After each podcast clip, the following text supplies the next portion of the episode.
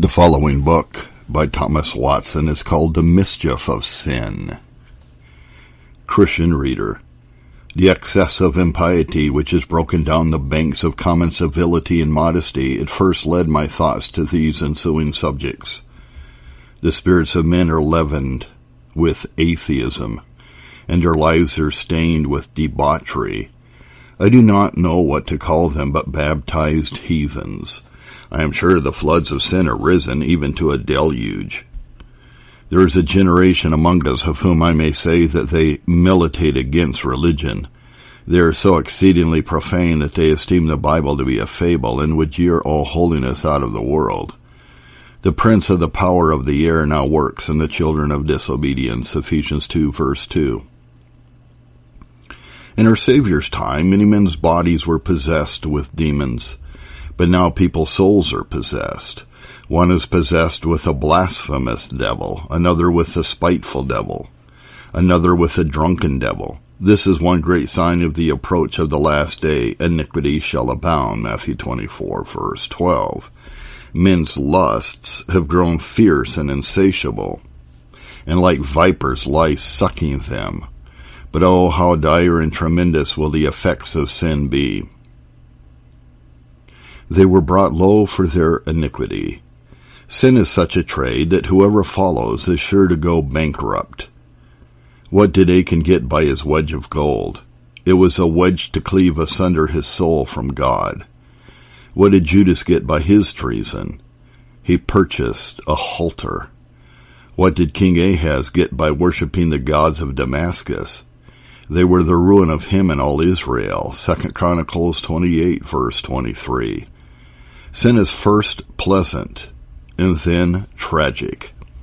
I may fitly apply those words of Solomon to sin, Proverbs 7 verse 26. She has cast down many wounded. Oh, what a harvest of souls is the devil likely to have, Isaiah 5 verse 14. Hell has enlarged itself.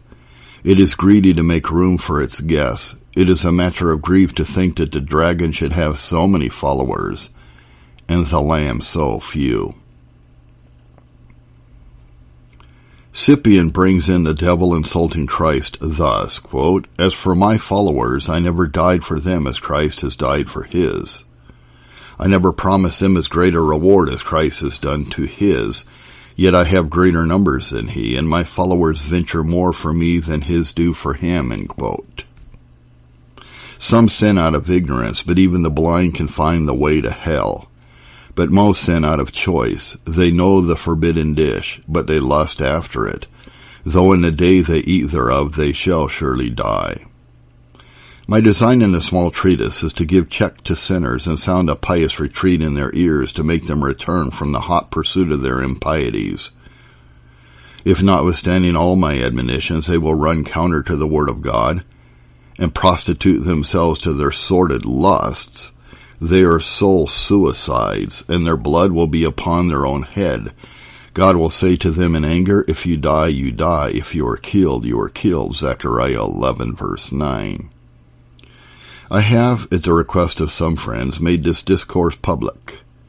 I acknowledge it is not inflated with rhetorical huffing and puffing, embellished with flowers of eloquence. Paul's preaching was not with enticing words of wisdom, but in the demonstration of the Spirit and power. 1 Corinthians 2 verse 4. Plainness is ever best in beating down sin. When a wound festers, it is fitter to lance it than to cover it with silk. Reader, that God will bless these few meditations to you and make them operative upon your heart as a prayer of Him who is your friend and studious of your eternal welfare.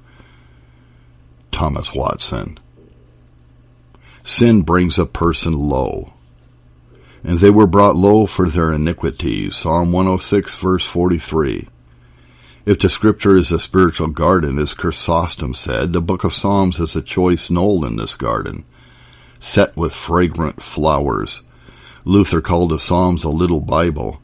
The Psalms make sweeter music than ever David's harp did. They are calculated for every Christian's condition and may serve either for illumination or consolation. In this psalm, David sets down the sins of the people of God. First, their sins in general, verse 6. We have sinned with our fathers. The examples of fathers are not always to be urged. Shall we not be wiser than our fathers? Fathers may err. Sometimes it is better for a son to take his land from his father than take his religion from his father. Second Chronicles 29 verse 6. Second, David makes a particular enumeration of their sins, number one. Their forgetfulness of God, verse 13. They soon forgot his works. Or, as it is in the original, they made haste to forget his works. The Lord wrought a famous miracle for them, verse 11. He drowned Israel's enemies, and Israel drowned his mercies. Our sins and God's kindnesses are apt quickly to slip out of our memory. We deal with God's mercies as with flowers. When they are fresh, we smell them and put them in our bosom. But within a while we throw them away and mind them no more. They made haste to forget his works. Number two, their inordinate lusting, verse 14. They lusted exceedingly in the wilderness. They were weary of the provision which God sent them miraculously from heaven. They grew dainty they wept for quails. They were not content that God should supply their needs, but they would have him satisfy their lusts also. God let them have their request. They had quails, but in anger. He sent leanness to their souls. In other words, he sent a plague in which they pined and consumed away. Number three, their idolatry, verse 19. They made a calf in Horeb they framed for themselves a god of gold and worshipped it. The scripture calls idols a shame, Hosea 9 verse 10. For this, God disclaimed them from being his people, Exodus 32 verse 2. Your people have corrupted themselves. Formerly God called them his people, but now he does not say to Moses, my people, but your people. Number four, their infidelity, verse 24. They did not believe his word, but murmured. They did not think that God would subdue their enemies and bring them into that pleasant land which flowed with milk and honey. And this unbelief broke forth into murmuring. They wished they had made their graves in Egypt, Exodus 16 verse 3. When men begin to distrust God's promise, then they quarrel at his providence. When faith grows low, murmuring grows high. For these things God stretched out his hand against them, as it is in the text, and they were brought low for iniquity. The words branched themselves into two parts. First, Israel's misery. They were brought low. Some expositors translate it, they waxed lean. The Hebrew and Septuagint render it, they were humbled. Number two, the procuring cause of it, for their iniquity doctrine. The proposition resulting from the text is that sin brings a person low. Psalm 147 verse 6. The wicked he cast down to the ground. Jephthah said to his daughter when she met them with timbrel dancing, Judges 11 verse 35, Alas, my daughter, you have brought me very low. So a man may say to his sin, Alas, my sin, you have brought me very low. Sin is a great leveler. It brings a family low. It cuts off the pillars of the family, 1 Samuel 2 verse 29. Why do you scorn my sacrifices and offerings? Verse 31. I will put an end to your family, so it will no longer serve as my priests. All the members of your family will die before their time. None will live to a ripe old age, which threatening God made good when he cut off Eli's two sons and took the other sons from the priesthood. Sin brings a kingdom low, 1 Samuel 15 verse 19. Why did you not obey the voice of the Lord, but did evil in his sight? Verse 28. The Lord has torn the kingdom of Israel from you this day. Sin breaks the foundation of church and state, Hosea 13 verse 1. When Ephraim spoke, men trembled. He was exalted in Israel, but he became guilty of Baal worship and died. The tribe of Ephraim carried a majesty with it and was superior to the ten tribes. When Ephraim spoke, he struck an awe and terror into others, but when he became guilty of Baal worship, he died. When once he fell from God by idolatry, he degraded himself of his honor. His strength and glory came to nothing. Now every puny adversary insulted him as a timid rabbit will tread upon a dead lion. Among the many threatenings against sin is Deuteronomy 28 verse 43. Ye shall sink lower and lower. And in the text the threatening is exemplified and made good. They were brought low for their iniquity. That I may amplify and illustrate the proposition, I shall show how many ways sin brings a man low. Why sin must bring a man low. Ways which sin brings a man low. First, sin brings a man low in God's esteem. The sinner sets a high price upon himself. Proverbs 26 verse 16. But God has low thoughts of him and looks upon him with a despicable eye. Daniel 11:21. The next to come to power will be a despicable man. Who was this spoken of? It was Antiochus Epiphanes. He was a king and his name signifies illustrious, and by some he was worshipped. Yet in God's account he was a despicable person. The psalmist speaking of the wicked says, all alike have become corrupt. Psalm 14 verse 3. In the Hebrew it is, they are become stinking.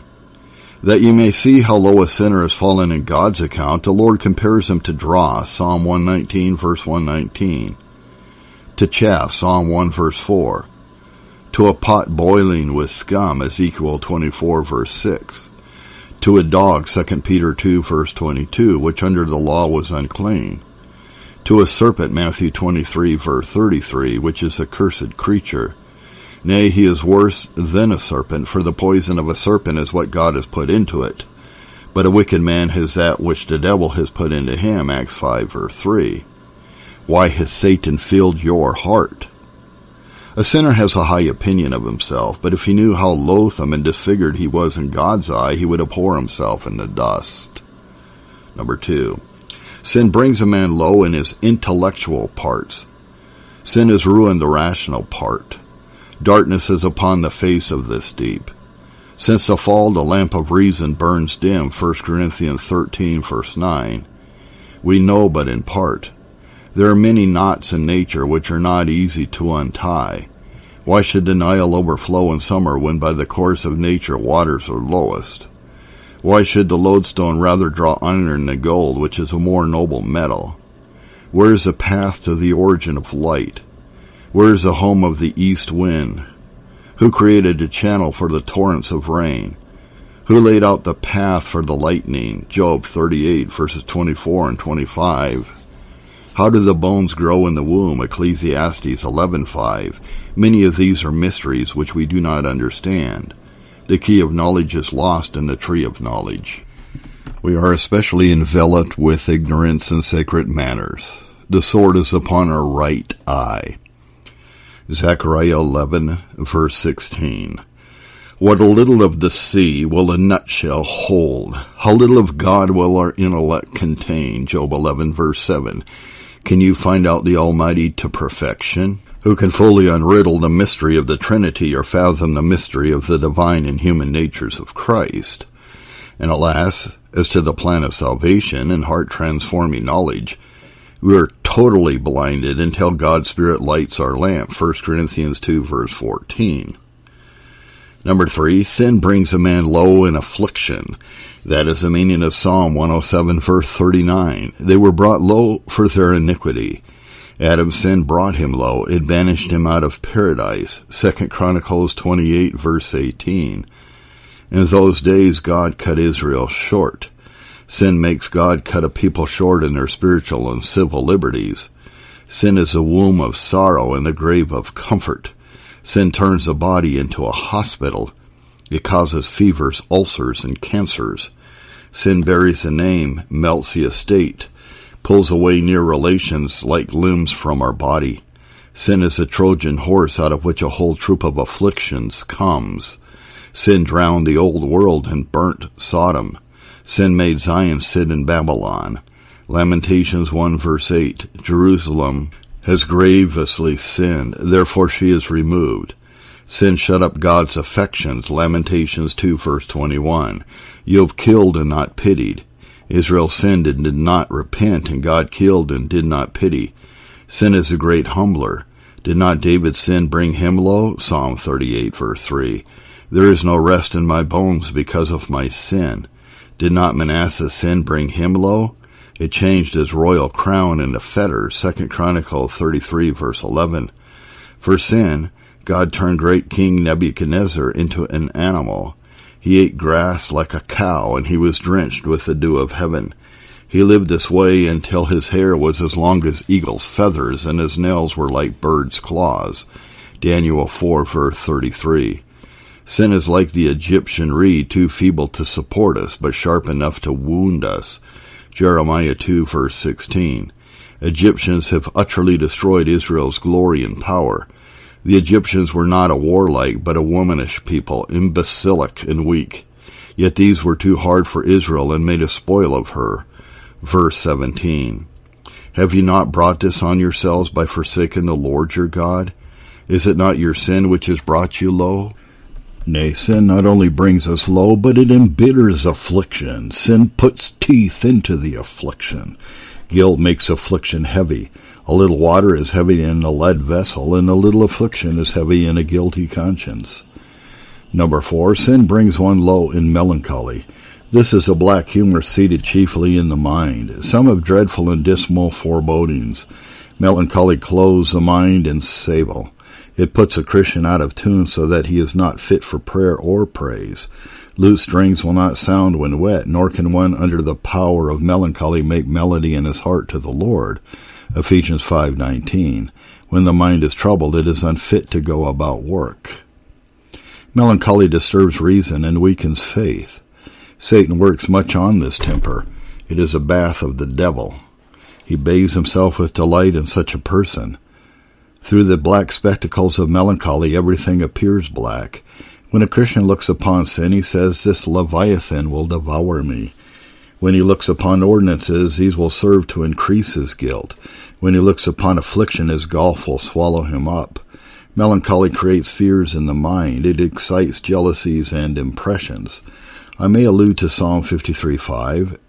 They were overwhelmed with dread, where there was nothing to dread. Number 5. Sin brings a man low in spiritual plagues. It brings many a one to a seared conscience and to a spiritual lethargy. Isaiah 29:10. The Lord has poured upon you the spirit of a deep sleep and has closed your eyes. Men are brought low indeed when the sound of Aaron's bell will not awaken them. No sermon will stir them. They are like the blacksmith's dog which can lie and fast asleep near the anvil when all the sparks fly about. Conscience is in a lethargy. Once a man's speech is gone and his feeling lost, he draws on apace to death.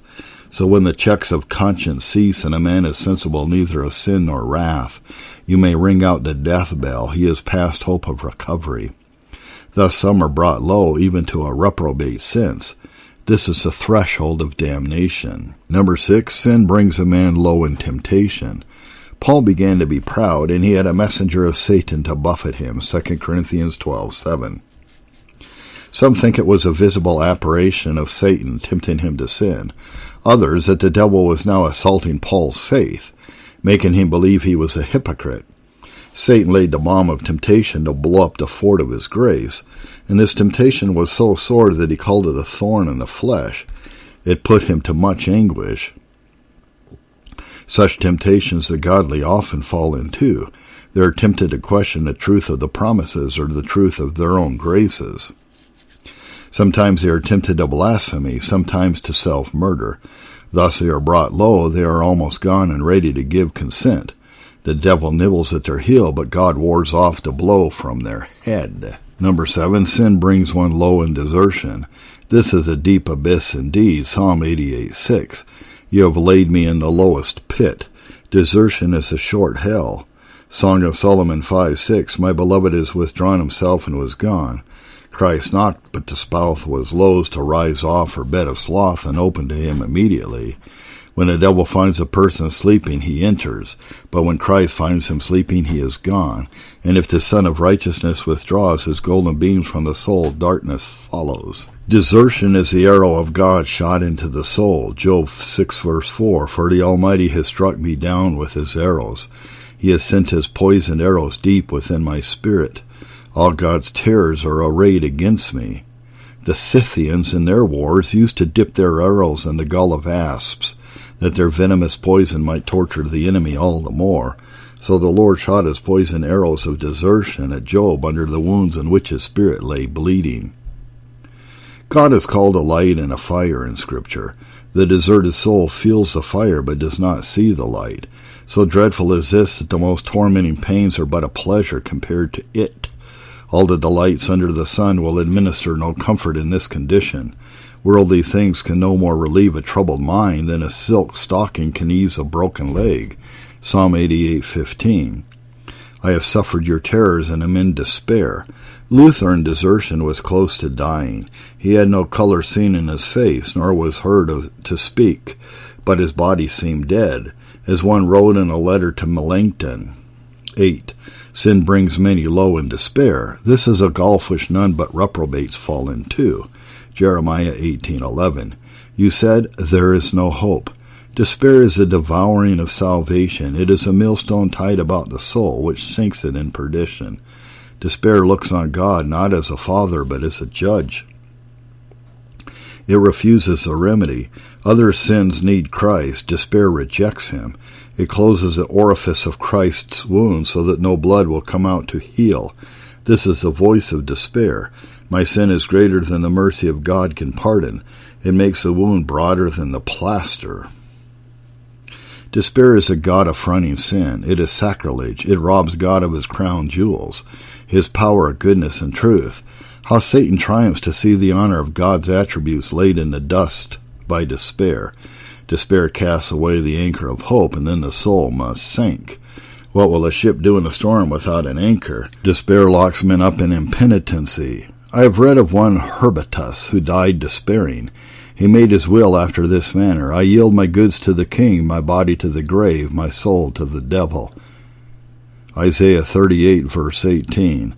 They that go down into the pit cannot hope for your truth. They who go down into the pit of despair cannot hope for the truth of God's promise. And this despair grows at last into horror and raving. Number nine, without repentance, sin brings a man into the bottomless pit and then he is brought low indeed. Sin draws hell at its heels. Psalm 9 verse 7. The wicked shall be turned into hell. Not to speak of the punishment of loss, which divine think is the worst part of hell, to being separated from the beatific sight of God, in whose presence is fullness of joy. Psalm 16 verse 11. The punishment of sense is bad enough. The wrath will come upon sinners to the uttermost. 1 Thessalonians 2.16. If when God's anger is kindled but a little, and a spark of it flies into a man's conscience in this life, it is so terrible, what will it be when he stirs up all his wrath? Psalm 78:38. How sad was it when the infidel Spira, when he only sipped of the cup of wrath, he became a madman. His flesh wasted away, and he became a terror to himself. What is it then to lie steeping in hell? Some may ask, where is hell? But as Chrysostom said, let us not be inquisitive where it is, but rather let our care be to escape it. But to satisfy curiosity, hell is some infernal place. It lies low, Proverbs 15, verse 24. Hell beneath. This is a Puritan and audiobook podcast, The Mischiefs of Sin by Thomas Watson.